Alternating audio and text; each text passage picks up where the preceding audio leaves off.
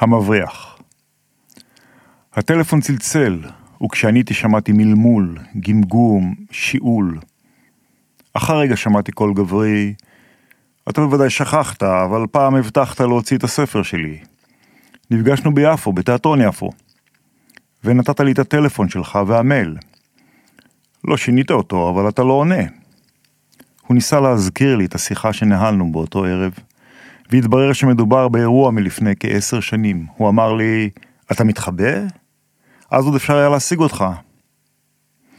לא, אלא שגם אני נוהג כך, אני מתרחק מאנשים. מדוע? שאלתי. הוא צחקק, זה סיפור ארוך, והבטחתי לעצמי שלא אגזול מזמנך. שלח אליי את כתב היד שלך, למייל. אמרתי, אני מבטיח לקרוא ולכתוב לך. אני מעדיף להראות לך אותו. העקשנות שלו קוממה אותי. לא אגזול הרבה מזמנך. מהעברית הדשנה שבפיו היה ברור לי שמדובר באיש שקרא הרבה ספרים בעברית. על אף שהמבטא הערבי הכבד שייף אותה מעט, והשפה נשמעה מעושה לעתים. בסדר, שמעתי את עצמי אומר. זה היה באוגוסט, הלחות התישה אותי. לא זזתי מהבית ולא היה לי חשק לארח, מה גם שאני קנאי לחירותי. מה עבר עליי שנעתרתי? חייגתי אליו כדי לדחות את הפגישה, אבל ניתקתי משמע צליל הצלצול. רטנתי. חשבתי שהיותו ערבי גרם לי להיכנע.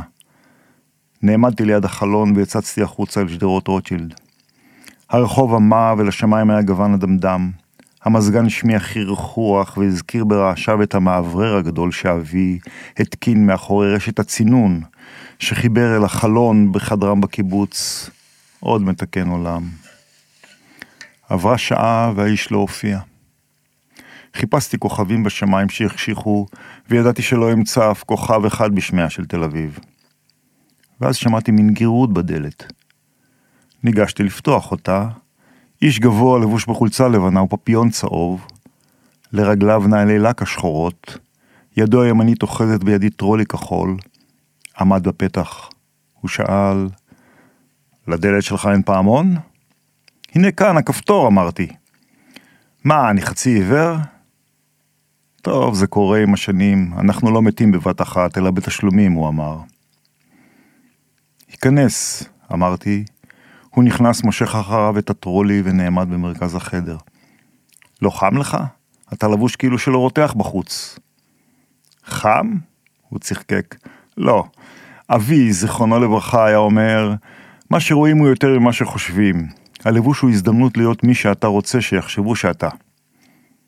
הוא חייך, וראיתי ששתי שיניו הקדמיות שבורות. החוויתי בידי לעבר הספה, בבקשה, אני מביא לנו משהו קר לשתות. הוא עקב אחר תנועותיי, חשתי את עיניו בגבי. כמעט פניתי לעברו.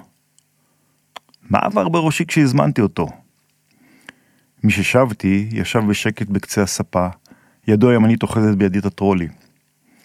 הנחתי את כוס המים הקרים על השולחן ומבטי חלף על פניו.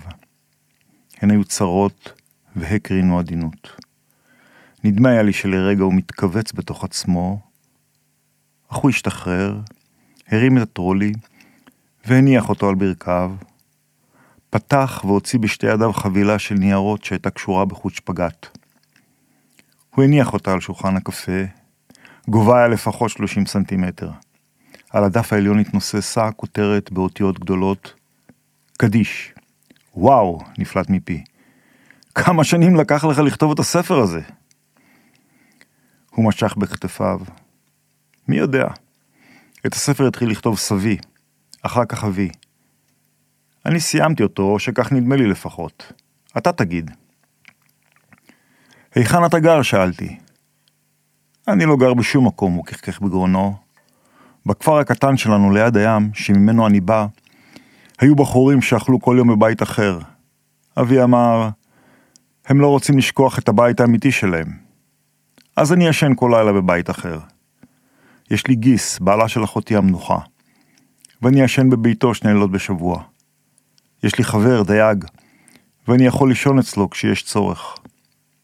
פעם גרתי ביפו, אך הבית נידון להריסה והרסו אותו. אחר כך גרתי בשכירות, אך כשהייתי חולה ושכבתי בבית החולים, גנבו ממני את כל מה שהיה לי חוץ מכתב היד והספרים. הדייג שומר לי עליהם, ואת כתב היד אני שומר בטרולי, והוא הולך איתי לכל מקום.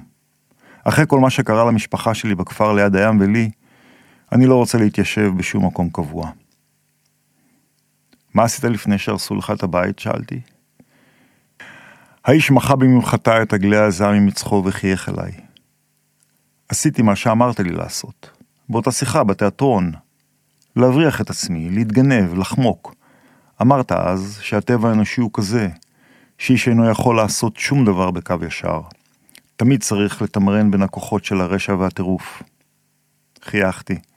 לא זכרתי שאמרתי לו משהו מעין זה. הוא הביט בי ועצם את עיניו לרגע ארוך.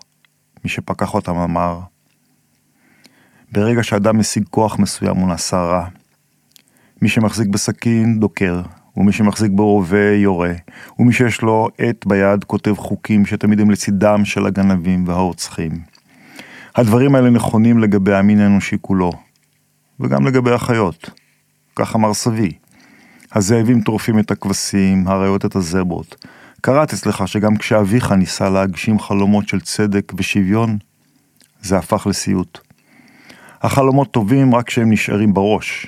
תרצה להגשים, זה יהפוך לסיוט. הוא לגע מים מהכוס.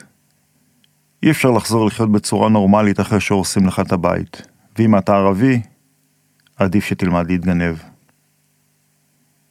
משהו בתוכי רצה שהוא יסתלק. קמתי ופתחתי את החלון. האוויר שזרם פנימה נשא צלילי פסנתר, כאילו רצה לומר, ראה יפתח, הבאתי את אלו ואלו, זאת אומרת, ג'אז כזה ואחר, הוא חיקוי מוצלח של אלה פיצג'רלד לשיר Dream a little dream for me. שחרר את עצמך מהאיש, רק צרות. אלא שמיד חשדתי בעצמי ושאלתי, איך אתה מתקיים? אני מבריח, הוא אמר. אבי גם היה מבריח. אחרי מלחמת העצמאות שלכם, אנשים שברחו לרצועה רצו לעבור חזרה לישראל. הוא היה מבריח אותם. כשבאו המצרים לעשות סדר ברצועה, הם סגרו את הכפר שלנו, הוא הבריח אותנו. ככה הגענו ליפו. גם סבתי הייתה מבריחה. בזמן מלחמת העולם השנייה סבי גויס והיא הבריחה בשר, טבק וסחורות אסורות אחרות. מה אתה מבריח? שאלתי. אני מבריח את עצמי, רק אני נשארתי מהמשפחה שלנו. אחותי התחתנה ומתה ממחלה. אחי הגדול נסע לירדן ונהרג באוקטובר השחור. נשארתי בבית עד שהרסו אותו, ומאז אני מבריח את עצמי. אז הספר הזה הוא סיפור החיים שלכם? לא, לא. הספר הוא על המלחמה באגו, זאת אומרת, מלחמה בפיתוי להאמין שיש ביכולתך לשנות דברים. סבי הוא שהתחיל במלחמה. כל בוקר וכל ערב הוא היה אומר עליו קדיש, על האגו, בעברית, למרר לו את החיים. תולדות כל המלחמות באגו כתובות בספר הזה. אתה מאמין באלוהים? שאלתי. כן, אני מאמין. אם אין אלוהים, אין תוכנית, אין מטרה ואין גזרה. אתה יכול להכות ולרמות ולהרוג במצפון נקי. אפילו לומר שככה זה. עובדה שהאבולוציה הובילה לכך, ושזו האמת של ההישרדות. האיש התיר את הקשר מעל החבילה באיטיות, שלף את הדף הראשון ואמר, זו הקדמה שכתב סבי, הוא היה דייג, אבל היו לו ספרים שמהם נהג להעתיק. הוא כתב, אלוהים הוא זאב קוסמי, רודן כל הרודנים. הכל הוא מעשה ידיו. הזאב הרעב, הכבשה המפוחדת, מאבק הקיום, מחלות הסרטן, התקפי הלב, הטירוף. הוא ברא את כל הרעות שאתם מכירים ושאפשר לדמיין. אומרים שהוא גם בורא מלאכים חדשים כל יום. הם מתחנפים, שרים לו שירי הלל, ואחר כך הם מחוסלים. כשהאגו שלהם צומח וגדל. אז האל שלך הוא איזה זאב שמימי? שאלתי. הוא השתתק. ניגשתי לעברו ולקחתי לידי חבילת דפים. קראתי שניים ואמרתי, בכל זאת תשאיר את זה כאן, אקרא. יש לך העתק? לא, הוא אמר. לא חשבתי להשאיר לך את הספר. גם לא התכוונתי שתוציא אותו לאור. מי צריך ספרים בתקופה שלנו? אפילו לא הסופרים עצמם. רק רציתי לדבר איתך. אני מכיר כמה שצריכים את זה, התקוממתי. לא, זו כניעה לאגו. הוא נעמד, קשר בקפידה את חוט השפגאט סביב לחבילת הדפים, החזיר את החבילה לטרוליש על ברכיו, התרומם ופסע לעבר הדלת, גורר אותו אחריו. ליוויתי אותו למסדרון, אמרתי לו שוב שאשמח לקרוא את הספר, והוא אמר, אני מודה לך מאוד. מה יכולה הספרות לעשות? שום דבר. לילה טוב.